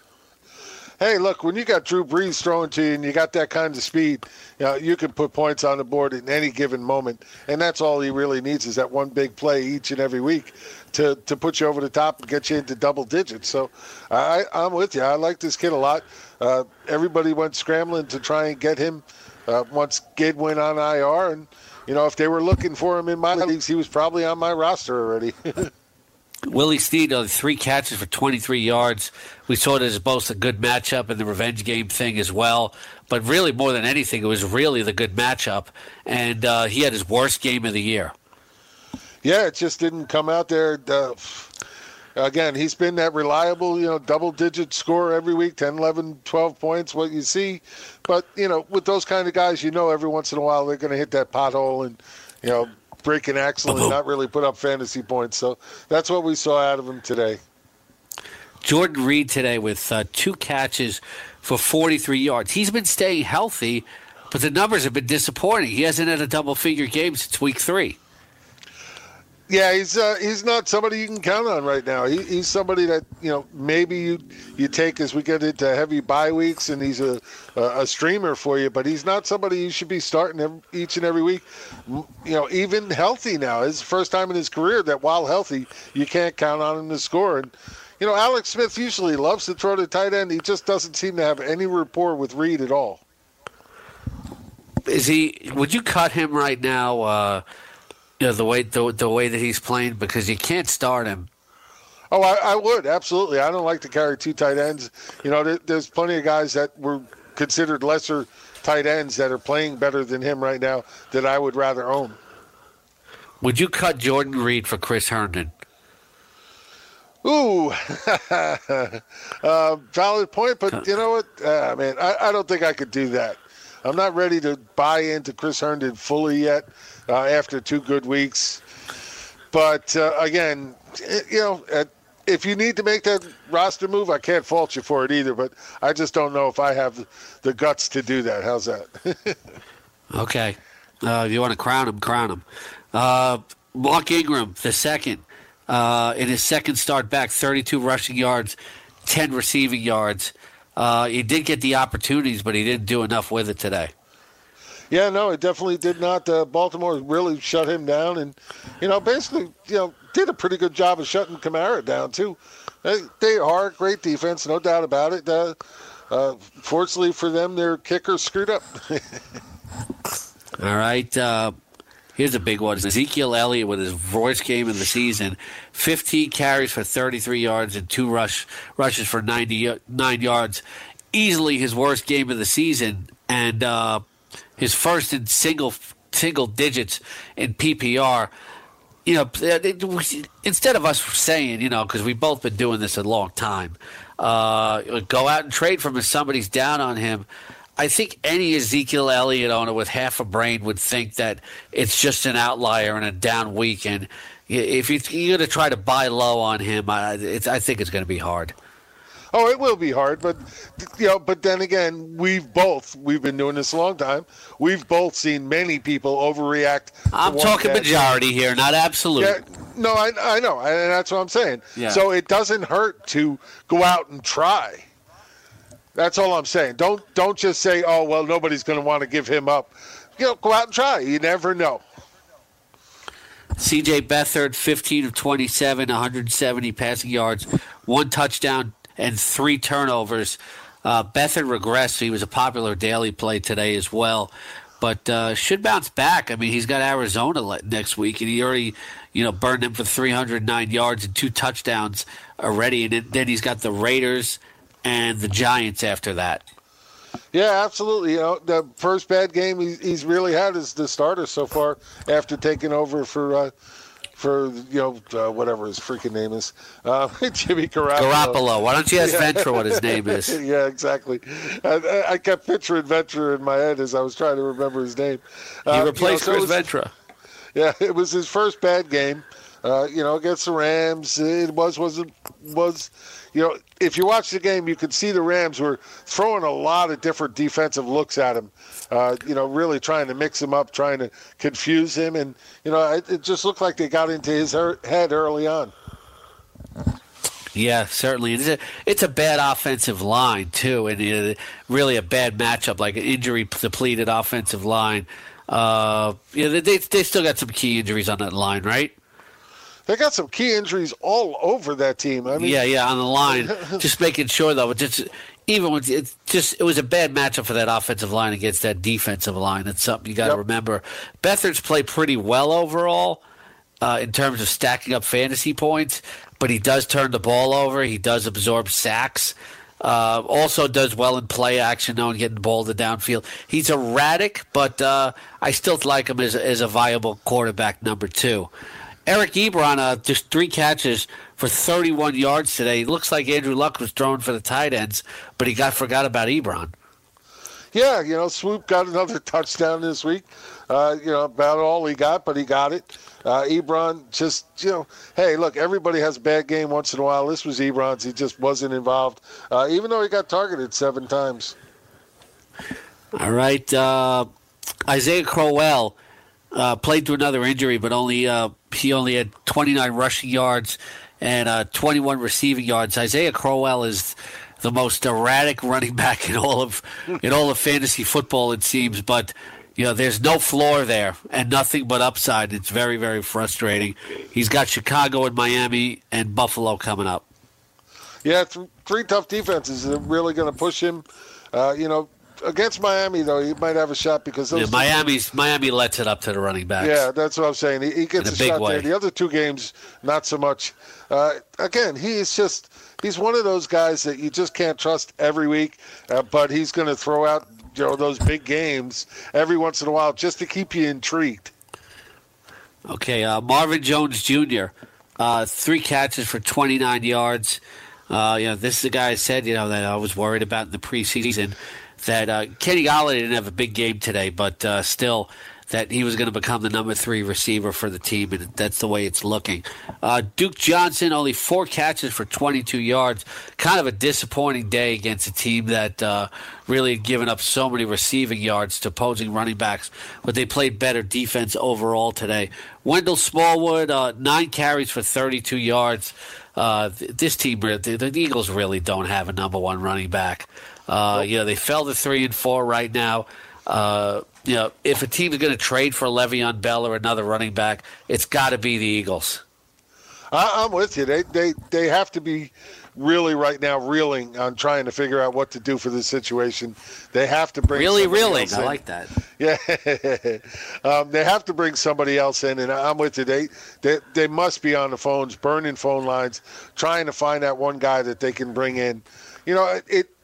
Not that I think he's a great running back, but I'm still surprised that Orleans Darkwa is still out there and available. I mean, not, again, not a great running back, but he had almost 800 yards last year for a bad Giants team. I figured by now somebody would have given him a shot. Yeah, but I don't know if it's anything better than what the Eagles have right now. Well, I'm not saying just the Eagles. I'm just saying in general. I just thought he'd be somewhere. But yeah, if I'm the Eagles and I'm looking to get back into you know getting into that Super Bowl run, then I'm looking for a better running back, no doubt about it. Well, why weren't they in the Carlos Hyde mix? I, I don't know if anybody was in the Carlos Hyde mix except Jacksonville because they just went right to him and said, "Look, we want Hyde. What what can we do about it?" And I don't even think you know. I don't think they were shopping Hyde. I think Jacksonville just came and asked for him. Kenny Golladay, two catches for 37 yards. Uh, just a quiet game, and uh, you know not everybody's going to blow up every week. He did have a touchdown reception called back because of a penalty. Yeah, and I hated to see that. You hate to see that when a guy's having a bad game anyway. Finally gets in the end zone, you get all happy, and then there goes the, the flag and the penalty, and it comes back, and you get all deflated again. One of the worst Taylor things when get- you're a fantasy owner. Yeah, I hate that. Taylor Gabriel, three catches for 26 yards, came back to earth in what we thought was going to be a good matchup for him. Uh, had two good games, and people were saying, oh, I, I, I, saw some fantasy saying, you know, he's the Tyreek Hill in this offense, but Taylor Gabriel still has yet to prove that he can be more than boomer bust, I think. Well, and that's what it is. I, I mean, we, we rode him with the offense because the offense had played two straight games. This, this, time the offense played a great game and it didn't need Gabriel. And that's going to happen with those big play guys. Uh, you're going to have guy, games where they're just not really in the mix. And, you know, you got to take it for what it is. He's still a big play guy. He's going to have plenty of, you know, decent games going forward, but he's not a guy you can count on each and every week. Damion Ratley, a uh, Jim Day favorite, only had three catches for 23 yards, but he was still better than Antonio Callaway. But it was all about uh, Jarvis Landry today. Uh, Nyheim Hines, we mentioned him, only 47 rushing yards, only one catch for negative five yards. Uh, I wouldn't quite cut him just yet, but uh, I think he's getting on that cusp, though. If Marlon Mack continues to play like this, what you hope for is is that is that Marlon Mack is the runner, and uh, that that Hines can complement him as a receiver. Right, but you also can't cut him just for the fact that you know Marlon Mack has an injury history, a pretty decent in- injury history, and you know you just don't know when he's going to miss time, and just because of that, Hines has value. Uh, you know, it's not going to be Wilkins, not going to be Turbin. Uh, you know, I think Hines is going to be the next guy up if Mack gets injured again. All right. Uh, Marquise Goodwin, two catches for 24 yards today after that huge game last week. Uh, is Goodwin Goodwin was very reliable last year. Uh, you know, broke out as a reliable guy, but you know, I'm still wondering. You know, there's always that nagging nagging thought in the back of my mind: is is this guy boomer bust too? I don't think he's so much boomer bust. It, it was just that the Rams really got at after Beathard today, and basically it was just a trickle down effect. They got after Beathard, and everybody else just came down except for Kittle. Kittle was the only reliable guy there. All right, uh, Frank Gore really didn't do anything today. uh, which was a little disappointing. What we thought was a good matchup. Yeah, going against Detroit, I definitely expect him to do more than that. Uh, you know, he he's definitely touchdown dependent, but you had to hope that he'd get you know somewhere over 75 yards in this matchup. Ends up with 29 yards and catch one ball for four yards. Ain't going to get it done, Frankie boy. We need more than that. Hey, Frankie boy over there. I didn't realize uh, you were on a first name basis with him. Uh, we hang out. Corey Davis, three catches for 10 yards. Here's the dilemma with Corey Davis. You know, he hasn't scored above nine points in four of his last five games. Is it time to cut Corey Davis, strip the name off the back of the jersey, and just get rid of him? Yeah, that's what I'm saying. I mean, you, you can't. It's hard to count on anybody. I can't cut Corey offense. Davis. Yeah, right. He's Corey Davis. He was such a high draft pick. Well, hey, look, it, it is what it is. This offense isn't moving the ball. Mariota isn't throwing for 150 yards, over 150 yards in any game. He's just not getting it done. Uh, you know, he had the one good game. Everything else has been garbage. All right, speaking of garbage, we'll talk about the Tampa Bay running backs one more time. Coming up next, that's uh, stay with us here on the Fantasy Sports Radio Network. It's Fantasy Football Rewind with uh, with Jim and Scott.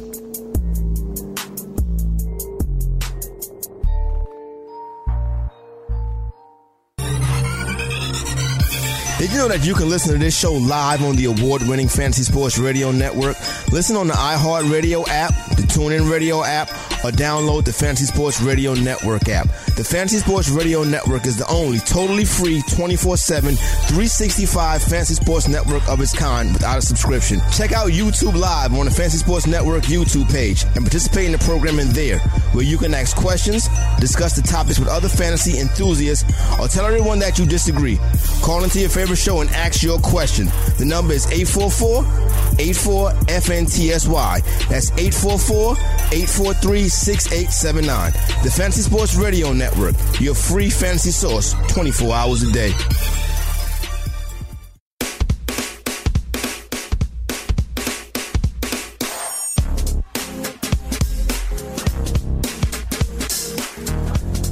BetDSI is celebrating 20 years as the industry's biggest and safest betting site. They have great customer service and fast, easy payment of winnings. You can play virtually every sport at BetDSI with hundreds of wagering options, including live in-game wagering on all major sporting events where you can make your play at any time during the game. BetDSI is now offering up to a $1,000 bonus on your first deposit if you use promo code FNTSY. That's BetDSI, promo code FNTSY. So head on over to BetDSI and start winning today. Some more. We saw uh, Ronald Jones get in the end zone, only 23 carry, 23 rushing yards and a touchdown. He and Peyton Barber combined for 53 rushing yards. Uh, is Ronald Jones going to be the starter though over here? Oh man, it's so hard to count on Ronald Jones or think of him as being that starter. It's such a terrible preseason that he was inactive for the first three games as a healthy scratch. You know, they're trying to bring him on. Uh, Barber finally had the good game last week, and everybody said, "Oh, that's the end of it." You know, he's going to get a chance if Barber continues to struggle. He can't count on Barber from week to week. They got to try to establish some kind of running game. He might get his chance, but I'll be damned if I can count on him. Uh, Josh Reynolds didn't stop step forward in the opportunity. Opportunity doesn't always lead to production. Only one catch for 19 yards. Yeah, yeah, it just didn't didn't come uh, for for this offense. Didn't come for him. It just you just expected a little bit more of a of a play time this week with uh, Kupp out, and it just didn't happen. I know a lot of people were trying to play him in DFS this week, and it didn't work out for them. The Broncos were the highest scoring defense of uh, Week Seven uh, in ESPN standard scoring. Two touchdowns, th- two interceptions, two fumble recoveries, and six sacks. Uh, the Rams today with uh, with a good day as well. Two interceptions, two fumble recoveries, seven sacks, one safety, and also a uh, punt block, which doesn't count, and uh, only ten points allowed. But uh, it's hard to trust the Rams on a week to week basis. They got the great defensive front, but they're a little bit uh, wobbly on that back seven. And, and uh, they got Green Bay and New Orleans coming up. Right against you know lesser quarterbacks that you know or inexperienced quarterbacks, that front seven means all the difference in the world. Once you start getting into like Rodgers and Brees, then they're going to be able to pick apart that secondary, uh, you know, pretty much at will. Uh, because they'll be able to get the ball out of their hands, be able to read the defense uh, a lot better than these younger guys. So you're going to see that come come into play with those next two games. Streaming the Colts, they were a popular stream uh, this past week as they went against uh, they went against uh, the Buffalo Bills. They were actually added 41.1 percent of leagues this past week, and only over on overall in 45 percent of leagues. Certainly paid off with uh, with three interceptions, two fumble recoveries, and uh, two sacks, and only three points allowed. Uh, the Washington football team uh, performed well today also. Uh, they did have a touchdown, a key touchdown, uh, which pretty much ended up being the winning play. Fumble recovery and four sacks, uh, 17 points allowed. You take a look at that Washington defense. Uh, this was their first double figure performance since week one, but they also had seven points the past week. Yeah, no, they're, a good defense, and especially when you get into these, you know, interdivisional rivalries, they play tight, and uh, you know they're always out there. And you know, right now they're they're leading the division, and you know you got to give them props for that. They are what they are, and they won a, a good game against a you know a tougher Dallas team. I, I do want to make one point though. You know, you're talking about the Colts going against Buffalo and how Colts were picked up this week. That's what we're going to see a trend every week. Is who's ever playing Buffalo is going to be the defense to own that week. And you know the reason why San Francisco that, won't be far behind. Yeah, no, no, and San Francisco won't be far behind. But look, it, although they'll give up points to them, yeah. With uh, here, here's a little tidbit. Todd Gurley has scored seven more points than the entire Bills team this season. Not a shocker somehow. Texans defense I actually today. would have uh, thought it would be more. Texans defense has scored 36 points in its last three ga- two games, 45 in its last uh, in its last three, and another good performance. They just allowing seven points uh, with an interception, two fumble recoveries, four sacks, seven points allowed, and the Texans defense. Uh, while it's kind of leaky on the back end, though, you know they're performing well up front, and they have Miami and Denver coming up before a bye. Yeah, no, you gotta gotta like this defense moving forward, especially against those two opponents. They're going to continue to make uh, plays and take the ball away, and you know, just just playing at a pretty good level right now and keeping this team in the games. The Bills coming up next week play New England. So the Patriots will be a popular pickup despite their leakiness. And the 49ers uh, play Arizona. last well, time they faced That's... Arizona, Arizona had a 21 point day in some scoring systems and 24 in others. Well, there you go. I, I, you know, it, defenses are so tough. Uh, you know, a lot of their scoring is predicated on defensive touchdowns or special team touchdowns that are so hard to predict. But when you got guys, teams that are taking the ball away on an every week schedule and you know sacking quarterbacks, that's what you got to look for. You're looking for that more than you're trying to predict those crazy touchdowns. All right, uh, top kicker today was Matt Prater. Uh, Prater was uh, Prater had 16 points in ESPN standard scoring today. Uh, Dan Bailey uh, was the second highest kicker with 13 points. Greg Zuerlein also came back with 13 points as well. Good to see Zerline back. Uh, Ka'imi Fairbairn is very underrated. He had 10 points uh, today, and uh, Fairbairn is only owned in 32.6% of leagues. Yeah, he's been a pretty solid kicker for a team that, you know, right now is not scoring a lot of, of points on its own. So they need that kicker. He gets plenty of chances, and that's what we're seeing. Uh, you know, uh, again, not not the greatest day, but you know, anytime you can see the, a kicker get ten points or more, that's what you're looking for. Certainly. So that's our wrap for uh, for this week, and uh, let's start looking ahead to Monday Night Football with the Falcons and Jim Day's Giants here. And uh, taking a look at the quarterback position, when you look at fantasy points against, how do you feel about people who actually saved Eli Manning for this matchup? Maybe they have Roethlisberger or Aaron Rodgers on a bye here. The Falcons give up the second most fantasy points per game to opposing quarterbacks. Yeah, you know, it for me. Look, for Eli, the one thing I say I, I can't bet for or against the Giants ever. With Eli, it really comes down to seeing that first pass that he makes. You can tell from that first pass if you're going to get the good Eli on that specific game or if you're going to get the bad Eli. Until that point, you have no idea. Uh, he, he goes either way, and right now on this season, he's been going the opposite way. But this is a great matchup. Ah, man, he's got so many damn weapons. Saquon Barkley should be able to feed off this Atlanta defense. Uh, you know, you you want to expect Atlanta to play a little better at home, but they are so beat up on on defense that they are just not stopping anybody.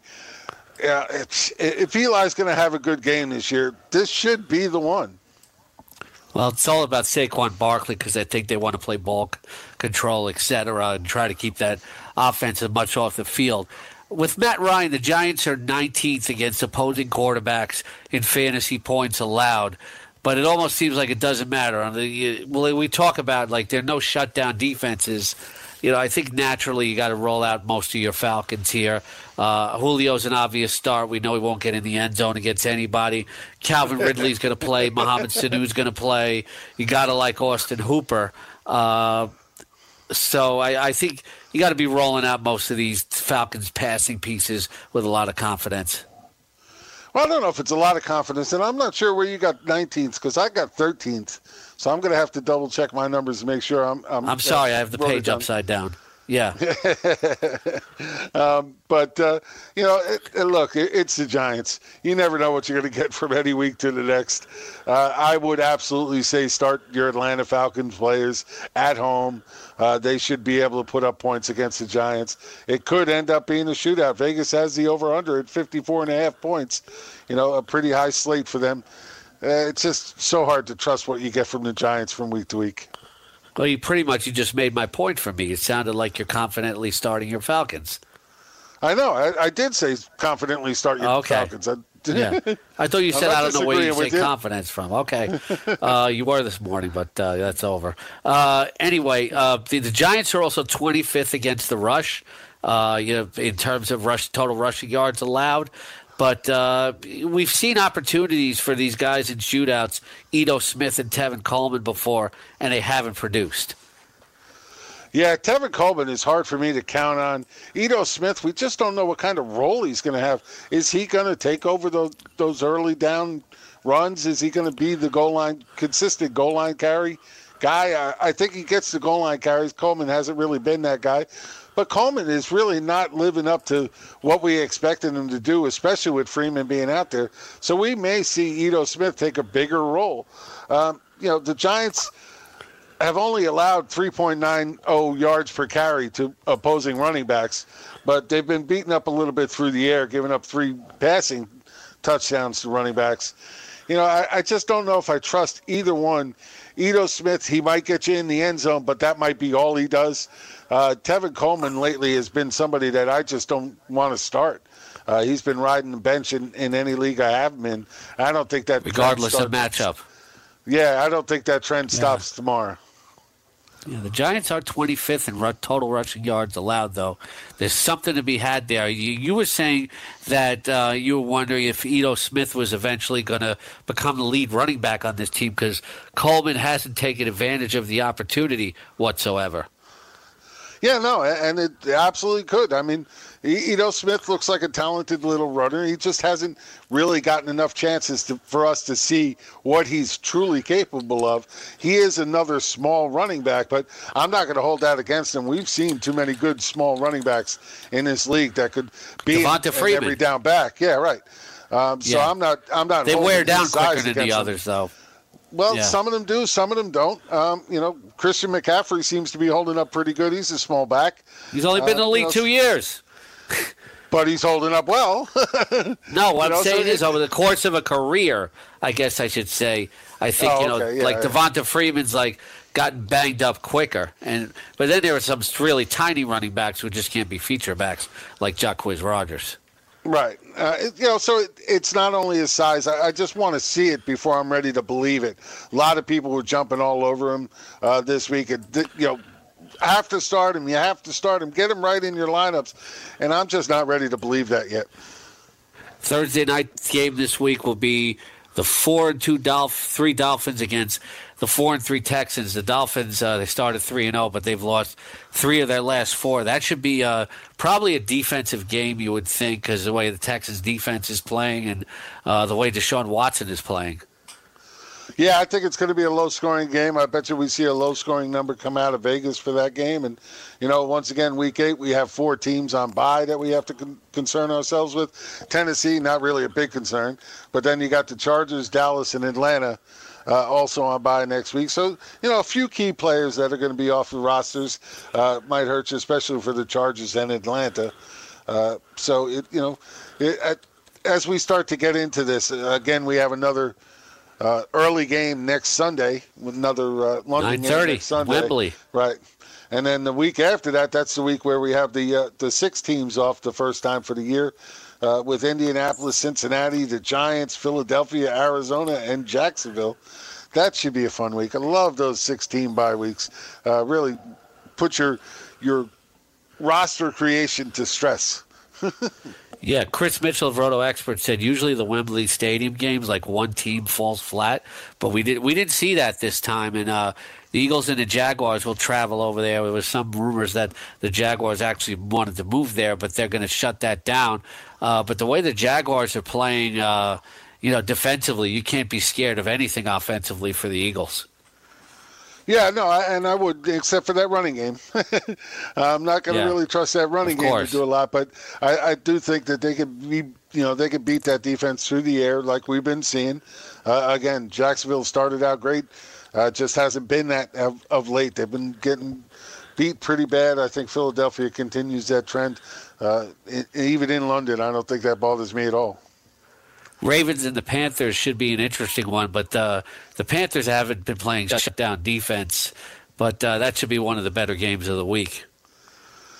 Um, you know what? I, I, I just Carolina. I have no idea how they won this game today. I think they're going to have a really hard time against Baltimore. Uh, you know, Newton. You know, ended up strong, but he really did not look like the Newton of old first three quarters. And I think against Baltimore, he's going to have a lot harder matchup. And the Packers take on the Rams, which is probably one of the featured games of the week. Uh, we should see a lot of points scored in this game. I'll be expecting a high Vegas over under, and this should be a popular daily play. Yeah, I would expect to see at least a, a 50 number from Vegas for this one as well, maybe even a little higher than that. And, uh, you know, going to be a game that should be a lot of points on the board, a lot of fantasy uh, options there as well. Uh, definitely looking forward to that for DFS. Yeah, the Saints will take on the Vikings.